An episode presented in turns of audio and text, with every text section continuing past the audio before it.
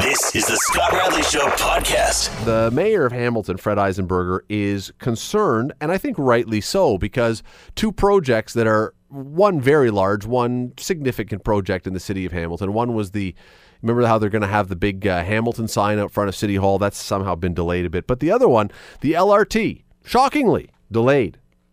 It seems, well, not delayed necessarily, but you'll recall that after the whole LRT discussion, after the fight, after the debates, after everyone finally came around to saying, okay, we'll do this, some city councilors decided then hey, now that we've decided we're going to go ahead with this, and now that it's been agreed upon, and now that we've gone to the province and said, yes, we're, we're, we'd like this, go ahead and do it, you'll recall that some of them then said, oh, by the way, um, yeah, I know that you said that you were going to have Metrolinx design it, build it, operate it, maintain it, all those kind of things.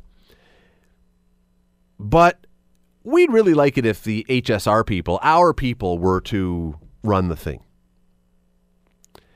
And if you recall at the time, there were an awful lot of people saying, well, hold on a second. Uh, this has the potential to really gum things up because, I mean, they're going to have to take some time to look at this and blah, blah, blah. Well, yeah, that's exactly what's happened. And I can't believe that anyone, and it's not just the mayor, because council, many members of council apparently are, are aware of this, but it's, and concerned about it if you go to the province, they're they're upset that they haven't got an answer yet, so they can't begin doing some work and stuff on it. If you come up with an agreement and then all of a sudden throw a bit of a wrench into the agreement, keeping in mind that we are not the province of Ontario's only concern.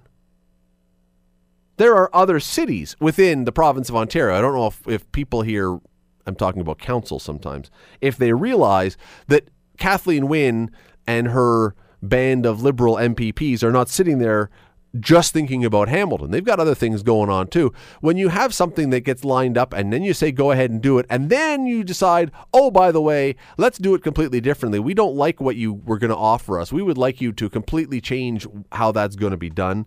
How can we possibly be surprised that now? things are slowing down and bogging down and getting more complicated and we're not getting any answers from the province how how did we not say did people not say at the time that this was raised hold on a second i know that at least two councillors did i know that Aidan Johnson ward 1 councillor and i know that Lloyd Ferguson Ancaster ward 12 councillor both were concerned that we don't want to complicate this. We don't. It, we've now voted for the LRT. Let's not make this more complicated than it is. Let's not give the province opportunities to slow things down. Let let's let's plow ahead with this thing.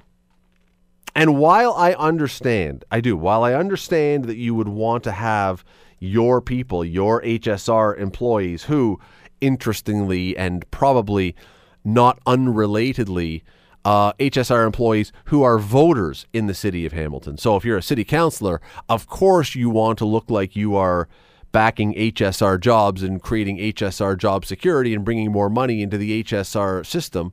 Of course you do. But it's all it, it, it, we knew this had the potential to slow down. I can't believe anybody's surprised by this. I can't believe anybody at the city is surprised that when you decide you're going to change things up at the last minute that things wouldn't move as smoothly as you would expect. It's a um, 11 to 2 was the vote to see if the province would, would allow the HSR to run it after it had been agreed that it was going to be Metrolinx doing all this kind of stuff. You not think that maybe, maybe the province is looking at this saying, wait a second, now if we've already told Metrolinx we're going to be able to, they're going to be able to operate the whole, why do they just want to build it and then get out of the way? They want to manage it. They want to run it. They want to have. So it, you know, I understand how you want to have your people do it, but come on, this is this is so predictable that when you go back to the province with a major major change to what you had decided you were going to do, that it's going to delay it. But what I want to know, and we've got a few minutes here, and I'd love to have you in. There's a couple things on this one. First of all, Are you, I mean, first of all, is anybody out there surprised by this? Is there anybody who didn't predict that as soon as they decided, as soon as council decided they wanted to change this, that this was going to cause a delay? But the second part is, and this is the more interesting thing to me, there was a tremendous level of LRT fatigue a little while ago. When we would talk about it on the show, I tried not to more days than not because there was a tremendous LRT fatigue on the show. Some people would be happy to chat about it all day long, every day, but most people were like, "Yeah, all right, you know what? Thankfully, this one is now decided. Let's uh, let's leave this one alone now." Has that changed for you? If there were changes, if there were discussions, if the LRT was going to be back as a main point of discussion, are you ready to begin reemerging from your shell, from your protective cocoon of non LRTness? Are you prepared to step back into this, or are you saying, oh, please, no? Oh, for heaven's sakes, no. Let the LRT either be built or not built or whatever, but please let's not have another LRT debate by by any imagination. Let's new, let's not bring up the LRT thing again and create a new discussion around that. Which side are you on? Are you are you engaged in the LRT still? Or would you never like to hear the letters LRT again until the line opens? Assuming it does. Assuming it does. I'll tell you, I I'm not saying this is going to happen. But in the back of my mind, I still I still believe, I still think somehow that if nothing has been done on the LRT by the time the next provincial election rolls around, and another party wins, there is still a little niggling thing in the back of my head that says every single time a new party, whether it's provincial, whether it's federal, gets into power, the first thing they always do is come out shortly after they've taken power and say, oh, oh, we've taken a look at the books. And whatever the party was in power before us, oh boy, did they ever underestimate and undersell how bad the shape is that the financial books are in. Oh, this country, this province, whatever it is, is in dire straits. We are so much in debt. You know that's going to be the case if the Trudeau Liberals lose in a federal election because they have they've made a point of running deficits. They haven't hidden that. They've made that part of their campaign platform and they've gone above and beyond as far as building a deficit. You know that if some other party gets in there, they are going to say, oh man, we, we need to cut, cut, cut because this this gov- this country is deep in debt and sliding deeper in every second. You also know that if the Tories or the NDP were to get into power in Ontario, if it was the Tories, they're going to say that exact same thing. Oh, the the books are in terrible shape here in Ontario. Kathleen Wynne has left us bankrupt. We are so far behind. The NDP will probably say the same thing. The difference is the Conservatives would probably say, so we have to cut a lot of stuff. The NDP will say, which means we're going to be even further in debt. But if the Conservatives were to win, this is the little thing in the back of my brain. I still have this little niggling bit of doubt that says, if they were to get in, they are going to look at those books. They are going to look at the finances. They're going to look at the amount of money Ontario owes and how much money is going out all the time and may say, nothing's been done on this yet. No work has been done on this yet. We, we're going to have to relook at this. We're going to have to take a, we're going to have to revisit the LRT. That may not happen because they've said they're not going to. But what political party has ever followed every promise that they've ever made? Zero exactly zero. So, if you are a huge backer of the LRT, if the city of Hamilton really is serious about its LRT aspirations, which it seems to be, I really believe they need to have some kind of thing going on this thing before the next election. I mean, some some sort of significant thing going on this. Because even if you say, well, you know, there's some contracts and stuff, and it'll there's penalty clauses. Okay, so the province has to pay fifty million dollars to get out of a, a contract. Let's say whatever it was. Well, that's a lot less money than a billion dollars.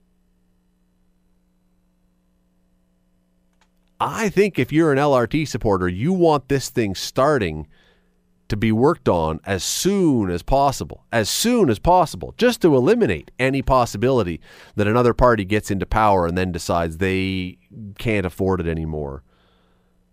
And you know what? When the city council comes up with new ways, inadvertently but predictably, comes up with new ways to delay this and slow it down, man, are they ever shooting themselves in the foot potentially?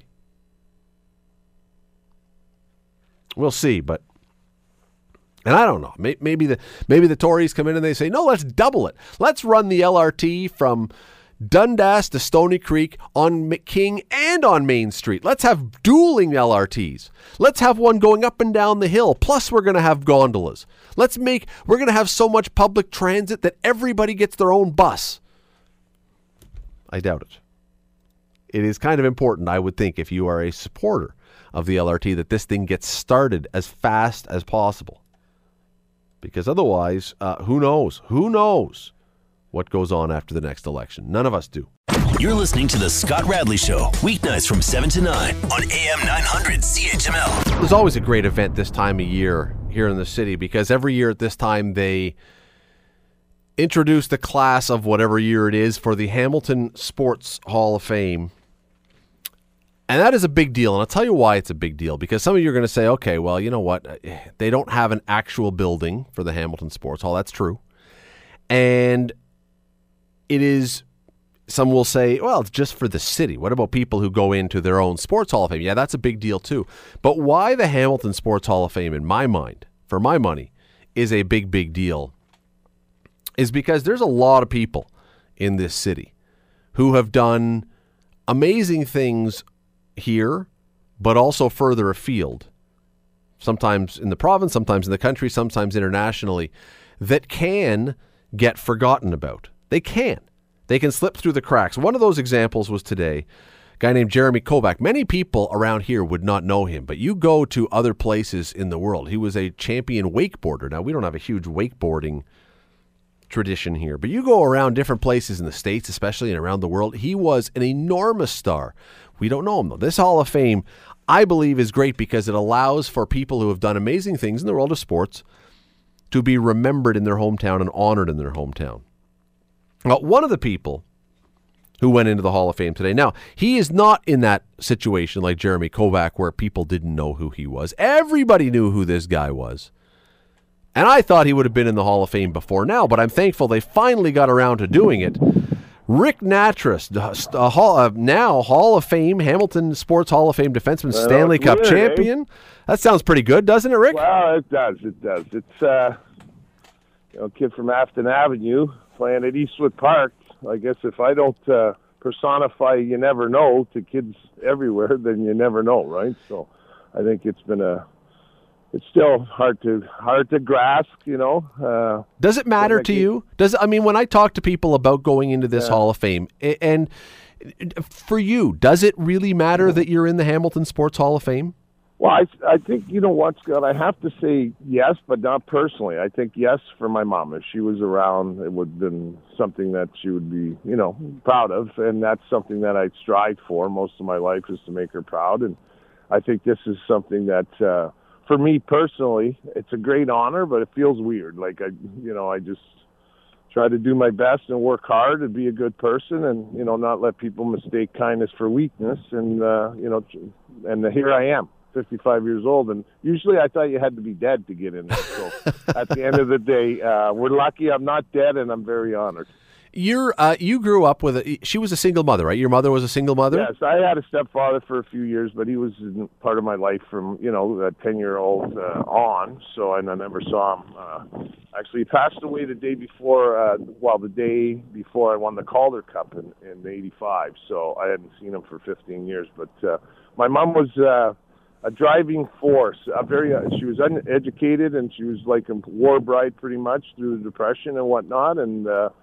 she came to Hamilton when my father passed, and and uh, she became a Hamiltonian, and she believed in hard work, and because she didn't have the education, she did things that uh, most men couldn't do, and she was just a small lady, but uh, she was tough. And as I said today, uh, you know, the the thought I always had in my mind is. Uh, she she said to me, if you go, if I can go to scrub pizza ovens at four in the morning to make extra money to pay for hockey, you can at least go to the rink and have fun and work hard. So, and I carry that with me to today. So I think uh, she was inspirational for a lady who had no education. She certainly was smart.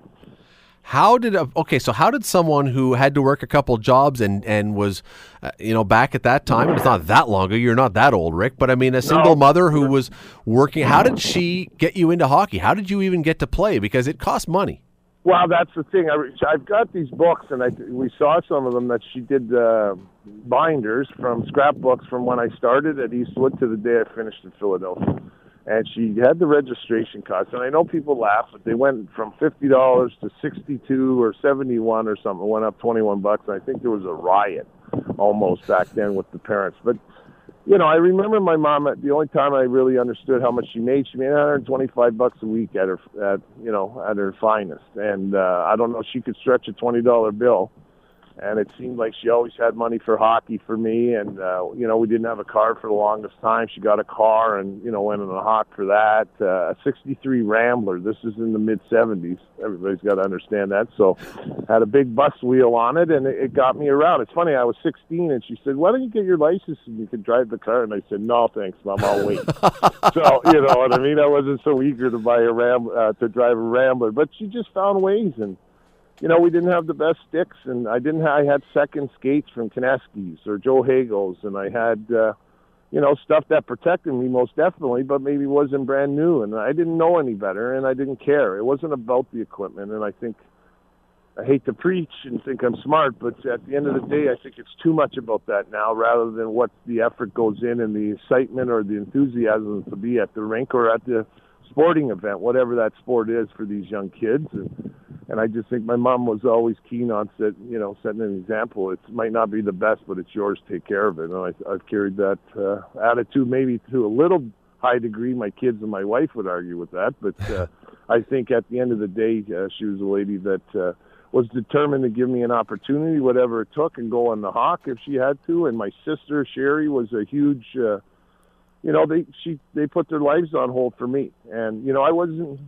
Scott. You got to remember, I didn't play AAA until Major Bantam, so I wasn't the best player. But my mom always thought I got better every year, and I say if there was ever a participation trophy back then, I got it because it was called Most Improved, and I pretty much got it every year I played. Do you remember when it dawned on you, though, Rick, that you were actually a pretty good player? Well, you know, Scott, I, I and again, people say, "Well, you must have knew." You know, you went into junior. I was drafted in the seventh round, 180 something uh, to major junior. Made the team only because it was, you know, one of the worst teams in the O the previous year.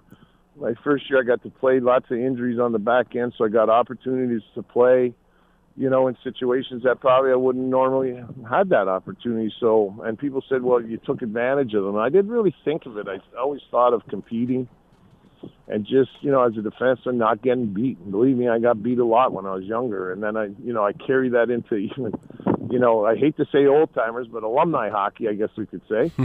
and I carry that into it now. It's just, you know, the that's what I did, and I just wanted to be better. And I got to junior and made a couple All Star teams. Still, was a little surprised, and I've been surprised like I am today. Mostly my whole life when it came to hockey, you know, the opportunities that it's brought me, and and the accolades, and the ability to go over to Kuwait with the Canadian military and the commanding general Lawson a couple times. I mean, this hockey's been my life, and it's been made me who I am, and that means the team aspect and the opportunities. So when I ask about the Hall of Fame, I mean, I, it really yeah. it sounds like for a lot of the stuff, for a lot of your experiences, Rick, you have not been that guy who always expected that it was going to be there. Well, I think you know I've been lucky. I mean, I had a mother that was uh, sports oriented, as I said, in the '60s, which is unheard of and I have a wife that uh, knew that my passion and my girlfriend from when we were 16 years old that's become my wife for 34 years that had a passion for hockey and she loved hockey. And and then my kids the same way. My son Justin played Scott. You've met him. My daughter Christy never was a hockey player but she's a huge fan. So hockey's been that bond. We could all you know you have uh, and we've all go through it as a father. You know that that sometimes they we don't seem to understand what they're going through, and they certainly don't understand that we've been through a lot as a parent or as a person. And but that ho- hockey's always been that common denominator that we could talk about, and I think we've been very fortunate with that uh, because uh, communication is not always the easiest, certainly in today's society. But my my kids and my wife and my mother, my sisters, it's been that common bond, and it still is. And I'm 50 years into it almost, and and we still have that bond because hockey is who we are, and uh, you know, and I and I finally came to grips with that probably five or six years ago. That there's nothing wrong with that being Rick the hockey player. I always wanted to be more, and I think you know I just had to look at what I've done and and what people keep telling me, as you have many times, Scott. Thank you for that. That you know I'm, I'm, I'm much more than that, but that's who I am. Right. Does it shock you? Does it seem surreal almost? Because I was looking at this today. I was I went onto your hockey DB. Yeah. It's 25 yeah. years since you played yeah. a game in the NHL. That that seems almost unbelievable. Yeah. Yeah, no, and it's you know what, and I'm I'm, I'm on the board of directors for Leaf Alumni MLSE. I've been for the last four years, uh, involved in quite a bit of few things. I do some stuff here with uh, St. Matthew's House, trying to you know give a little. Well, you still there, Rick? To spend some time with my mother, God rest her, and have my her kids, my kids, know their grandmother. We got that. I got into the Bulldogs when they moved from Cape Breton to Hamilton when they were owned by the Edmonton Oilers.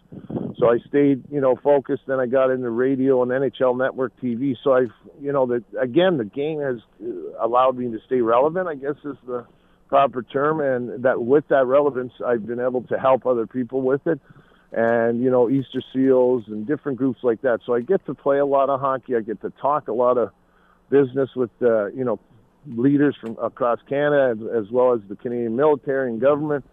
And the the game is just you know Scott, it's been good to me, and I've been in so many ways. And I try to say this to kids. I mean, we I go through communities. My grandson is uh, half Woodland Cree, so I've been traveling with Bryan Trottier and John Chabot and Aaron Asham up to remote communities in Alberta, Ontario, Labrador, and uh, and uh, the Northwest Territories, and and talking to kids. And I guess the biggest message is, you know, sports itself, not just hockey. There's so many more things than just playing pro because we know I was very fortunate, and many guys were to play at that level. And but there's so many things that you can take out of sports, being at a you know a trainer, a coach. Uh, you know, therapist, uh, you know, an orthopedic surgeon, whatever that might be, it's an opportunity for kids to, uh, you know, change their life if they want to get the dedicated and focused. Rick, when I ask about the 25 years, uh, yeah. one of the things that stands out again before I when I, before I went to the Hall of Fame today for the induction, I was watching some old clips yeah. of you playing, and a lot of the clips that pop up on YouTube obviously involve the Battle of Alberta because that yeah. was the thing back then. What, do you remember those? A lot of people don't understand how tough that's that, uh, that series. Well, was. that's what I was going to ask. Like, do yeah. you think of those times fondly or something else? Because they were they weren't just people talk about wars. They they were brutal. They were really yeah. brutal. Do you think of well, those things fondly, or do you go, oh man, I, I I wouldn't have minded if we had a few less of those? Well, I had uh, you know the opportunity to play for Montreal as well, which was the best opportunity I could ever ask for. Uh, they turned me into a hockey player, um, and then we had the Battle of Quebec with Quebec City. So uh, the uh, so I mean, at the end of the day, that was tough. Alberta, it's hard to describe. It was, uh, you know, we probably played them 14, 18 times a year and every game got rougher. And uh, you know, at the end of the day, it was playoff hockey. It was the pride of Alberta, which was you know big back then and still is today because we've got two pretty good teams there now. But I don't think you'll ever you'll ever see a rivalry like that and how physical. There was different parts of the game. Both teams could skate. Uh, both teams could be, play tough. Both teams could check. Both teams could score. Both teams had good goaltending. So it was a battle. And and I like to say um, and I'm a little biased, but getting out of that Smythe division back then was like winning the Stanley Cup. And I think uh, playing against Edmonton and Gretzky and SCA and all those other guys certainly made me a better hockey player. Uh, sometimes didn't like the situation, but when you won, it was, it was like hmm. winning the Stanley Cup because you were the king of Alberta for at least a couple days, anyway. I know you hate talking about this, but one of the clips that pops up was a famous clip where Mark Messier delivers just a brutal yeah. elbow to your head. Yeah. Years later, when you've yeah. gone through those things, is it easy to say hi to the guys that you were in on the other side, the guys from Edmonton who you really hated at that time? Does it pass as like water under the bridge, or do you? is it hard fine. sometimes? Yeah, it's funny because Charlie and Huddy, Huddy and I, coaches in Winnipeg, I do a lot of stuff up there. We become friends. I think there's a lot of respect there. You know, at the time, it's funny. Everybody, I thought, you know, and I'll tell everybody, I was going to go low and break his leg. You know what I mean? Because it was, uh, we had a few run-ins down the right. So I said, no, I'll go shoulder to shoulder. And at the end of the day, he friggin' nailed me with an elbow. I didn't see it. Uh, apparently the refs didn't see it. But, No. Uh, you know, trying to get back to my, and you know who, and I'll tell you, so I get back to the bench finally by crawling across the boards. My helmet's twisted like 190 degrees to the left. I finally get back to the bench. The trainer's standing there, and all of a sudden I must wake up. And I say, he's he's in my way, and I'm like, what are you doing? He says, I'm trying to help you. I said, why are you helping me? He says, to help you off the ice. I said, why do I need help? Like, get out of my way. I'm sitting down, everybody's asking me if I'm okay. I have no idea what they're talking about. Don't miss a shift. Go out and play. So at the end of the day, I'm having breakfast the next morning with my kids. This is the playoffs for people that are listening. I believe it was 91, wasn't it? I think so. I think yeah, that's right. Yeah, I think it was 91, second round. So I get back. My kids are in that age. Justin was seven, my daughter was four. We're having a late breakfast. I'm going to take them to the rink for an optional. They're saying, Justin says to me, "Hey, Dad, I didn't think you were going to get up." And I said, "What are you talking about?" He says, uh, "Yeah, I didn't think you were going to get up." And I said, "I didn't go down." And my daughter's like four, and she's like, "Yes, you did." Dad." so I take him to the rink. I hear all this laughter. We jump in the back room. We had a big screen TV in the locker room where we watched tape and they're playing this over and over again. And I'm like, holy crap, uh, geez, I guess I did go down. My daughter looks up at me and says, see, Dad, I told you. So, getting to your question, I think at the end of the day, I've talked to Mess on a couple of occasions. Certainly, we're not best buddies, but we respect each other. We competed, and it was something that, you know, I certainly wish it didn't happen, but at the end of the day, like Don Cherry says, I'm a tough uh, Hamilton boy, and I got up, and I think that's why everybody knows about it. so Exactly. because he played it so often, because he felt that uh, not many people would have got up from that. But uh, my mother used to say, Scott, don't stay down, don't embarrass the family, get off the ice no matter what. So I, I kept that in my mind, and uh, at the end of the day, it's you know bygones be bygones. It's like anything else. It, we competed you know, I certainly I got my licks in with him, and he got a good one in with me, and a couple more on other occasions. But at the end of the day, that was then, this is now, and we just did what we had to do to win. And I think that's, you know, why we got where we were, and we had a lot of success, not only as an individual but as a team. That uh, it was about doing what you had to do to win, and and sacrificing your body, maybe not your head, but your body to uh, accomplish that. Rick, I got 30 seconds. I just got to ask you this on a different topic, but about the Hall of Fame today. Uh, at the, when I was bringing you in, I was talking about how I, I love the Hamilton Sports Hall of Fame because people who you may not know a lot about get attention. Did you know before you heard about the class you were going in with? Did you know much about Jeremy or about Cindy Ishoy uh, Nels or about Don Knight or or do you were you like everyone else uh, or a lot of people learning about these people because they I were learned about in? them when I was told I was being inducted with them. To be honest with you, great accomplishments by all of them. I mean, Mr. Javinsky, we know, you know what I mean. But I didn't know he originally started in in harness. I thought it was uh, he was in construction. And you know, and then Jeremy, it was like you look at his resume and you have to wonder why I didn't know more about him. But at the time, he was, you know, it was the X Games pretty much, and he was starting out, and no one really understood him, and we were too I guess saying it's not a sport and then it's become such a popular sport now. You have to respect what he's done. He's you know represented Canada, won world championships, and and you know Cindy. I mean the same thing. And I didn't. You know, it's just it's amazing, and I say this with my true heart that it's amazing that people don't understand how many great people came out of here. And I don't just mean athletes, but great people that have went on and done great things in this world, not only for you know local people but uh, others. And I think the sports industry is another one here. And I call it an industry because that's what it is. I think this is something that uh, you know people should take more notice of in Hamilton because we've had some great athletes and great people coming from this area. including Ric Nattress. And I, I appreciate the time. I'll let you get back to your dinner. I think you're out uh, having you a dinner much. tonight. Ric Nattress, thanks for doing this and congratulations Thanks, on the honor today. it. Take care, buddy. Uh, it is a great honor, and it's it's a great thing that uh, 58. I, I believe the number is 58 individuals and teams now in the Hamilton Sports Hall of Fame. Uh, you can go check out who those people are. HamiltonSportsHallOfFame.com if you are so inclined. You're listening to The Scott Radley Show, weeknights from 7 to 9 on AM 900 CHML. So we have been told forever, I mean, forever, that diet is the key to our health. Diet and exercise.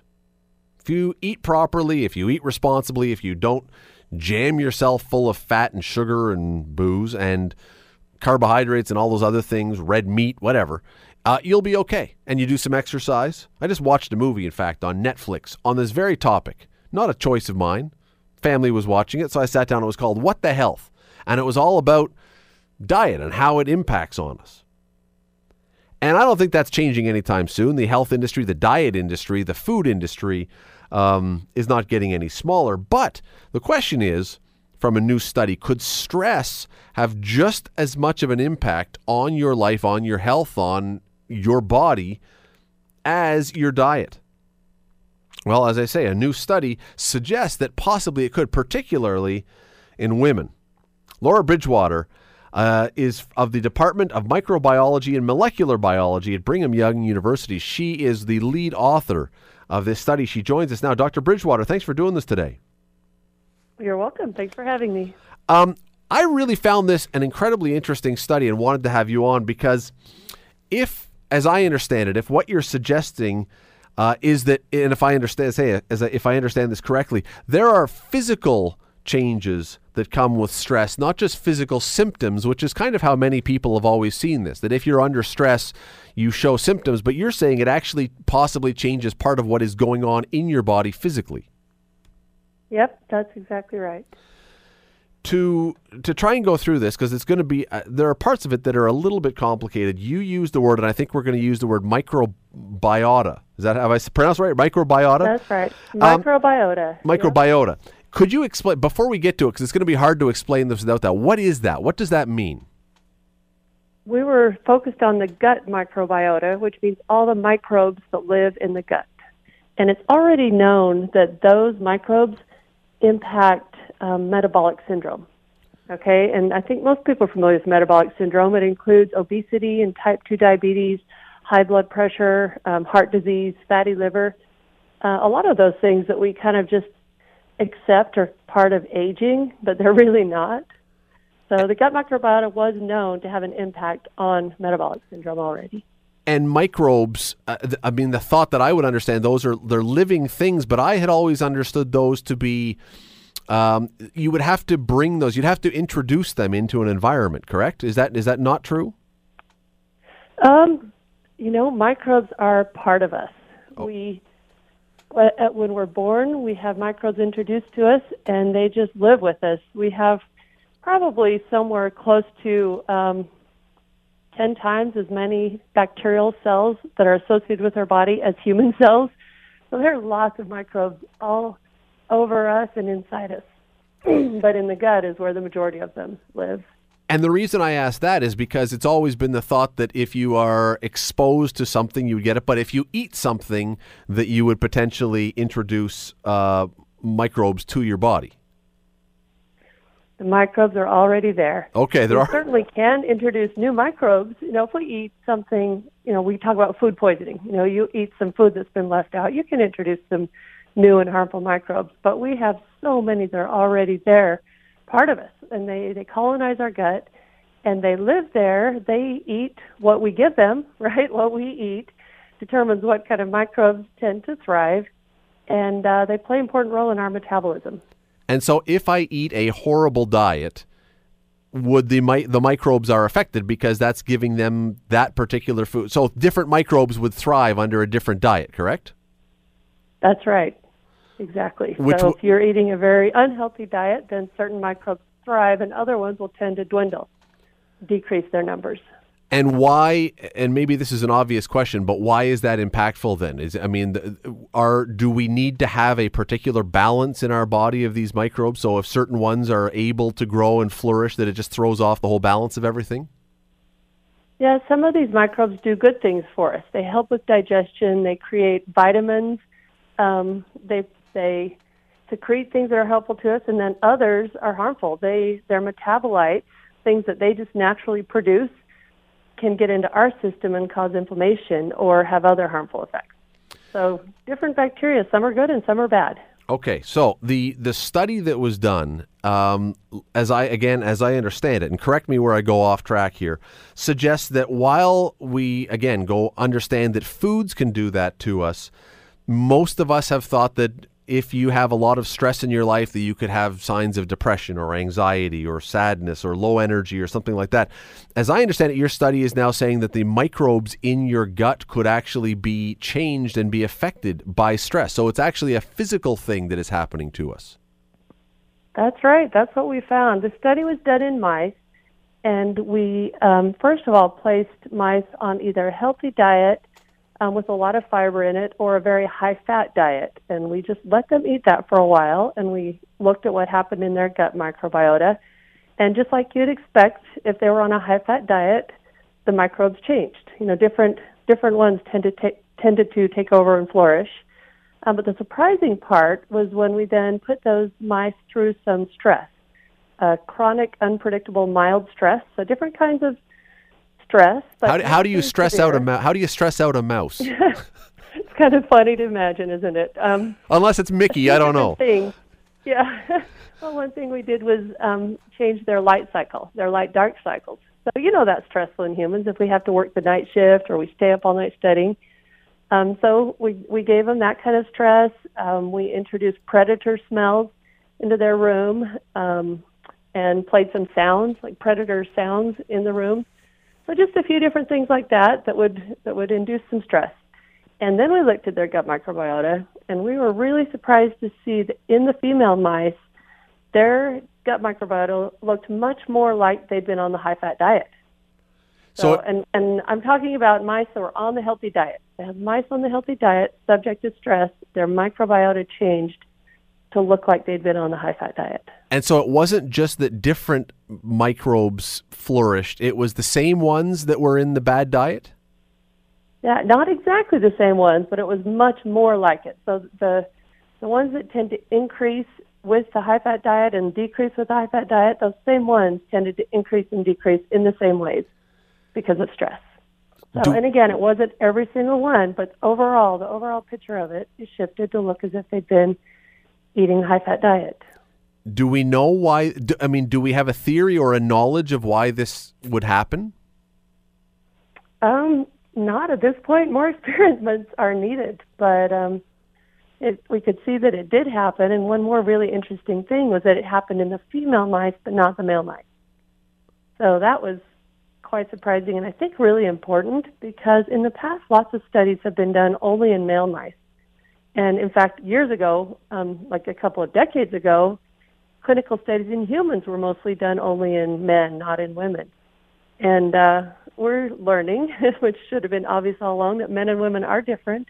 It also applies in mice. Male and female mice are different, and we can't just assume that something we see in one gender is going to be, it will apply to the other.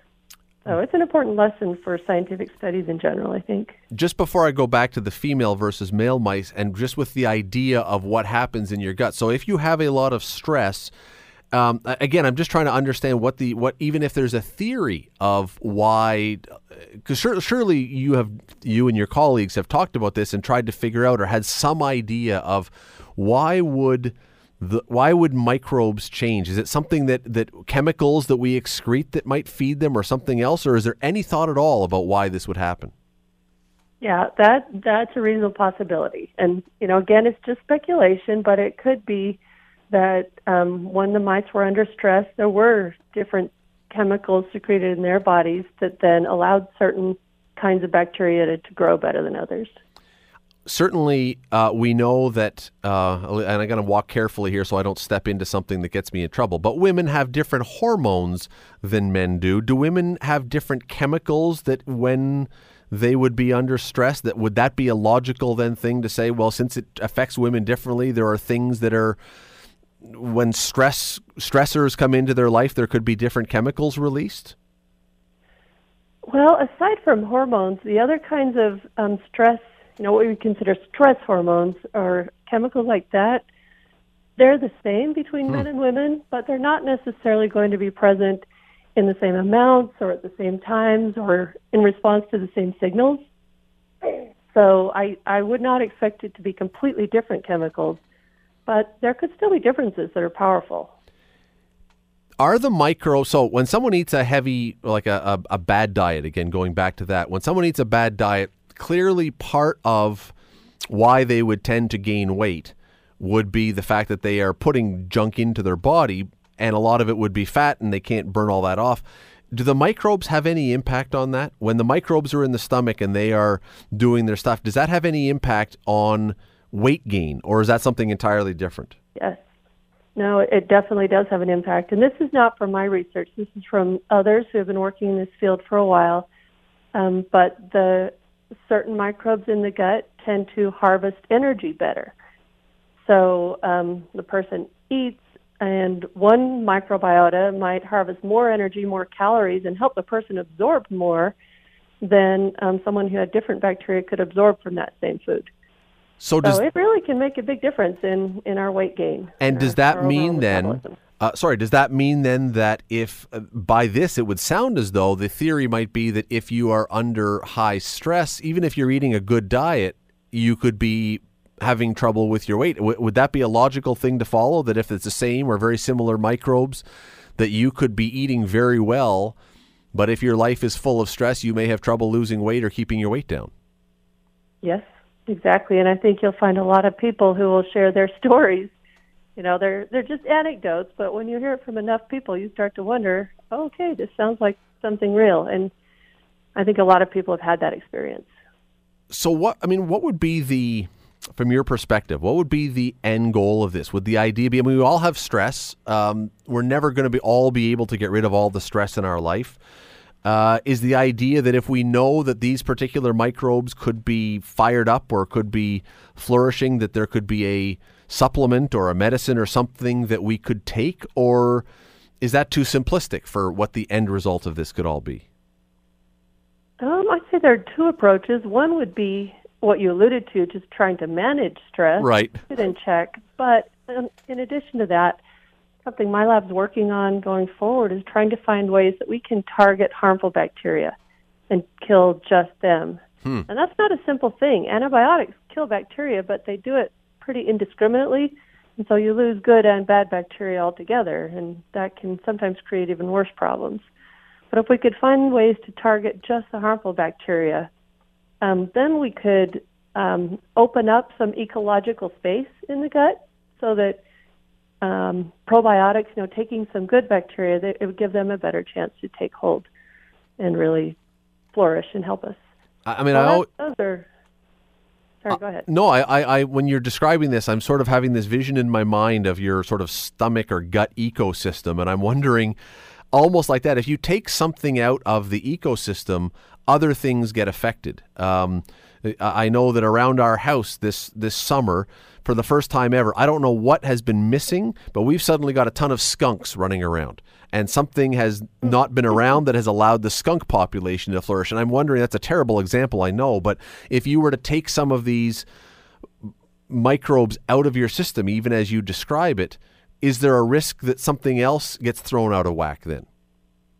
Yeah, the the skunk example is a great one, by the way. That's not a bad example at all.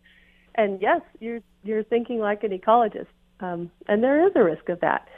So yeah, we certainly have to think about that. And I think it would also be important if we were able to target harmful bacteria to introduce beneficial. But we're not not always very good at predicting. You can look around the world at examples where invasive species have come in and taken over because people thought it would be a good idea to introduce that species into a new, you know, onto a new continent.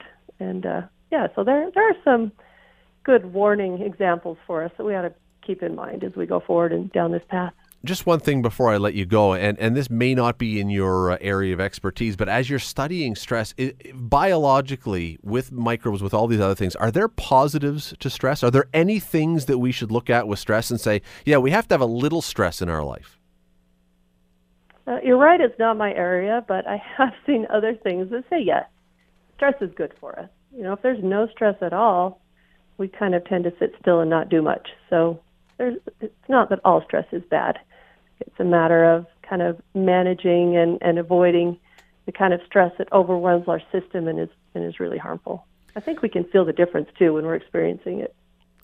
Well, I- yeah, I, I suppose it's um, we only. I think most of us only ever think of how stressed we are when we're at a point when there's too much stress. We don't really even pay attention to it when there's just a little. So once we experience stress, we go, "Oh man, I'm too stressed out." So, uh, Dr. Laura Bridgewater from the Department of Microbiology and Molecular Biology at Brigham Young University. Really appreciate the time today. Thanks for doing this. Well, thank you. I've enjoyed it. it's a uh, it's a fascinating study because a couple things there, but one of them is you could be, according to what she was saying, you could be eating the healthiest diet, you could be exercising, you could be doing almost everything right, trying to lose weight, and uh, specifically, and I again. I am only repeating. I'm being the messenger. I'm only repeating what the study says. This is having a larger impact on women. So don't call up saying all the women are gaining weight because of stress, not the guys. But if you are doing everything right, seemingly, but you have a ton of stress in your life, she was saying, and you're trying to lose weight, this could be a huge challenge because the same microbes that are in your gut that are causing you to maintain those fat cells or not burn them off or whatever else seems very difficult, doesn't it? There's so many things going on, and we're finding out new stuff all the time. But yeah, I'm going to eat a high fiber diet with lots of fruit and lots of all and grains and raw nuts and all these things. And then, yeah, but I've got a busy job and I work 15 hours a day. And how come I can never lose weight? Well, m- maybe there's an explanation right there. The Scott Radley Show, weeknights from 7 to 9 on AM 900. AM 900 CHML.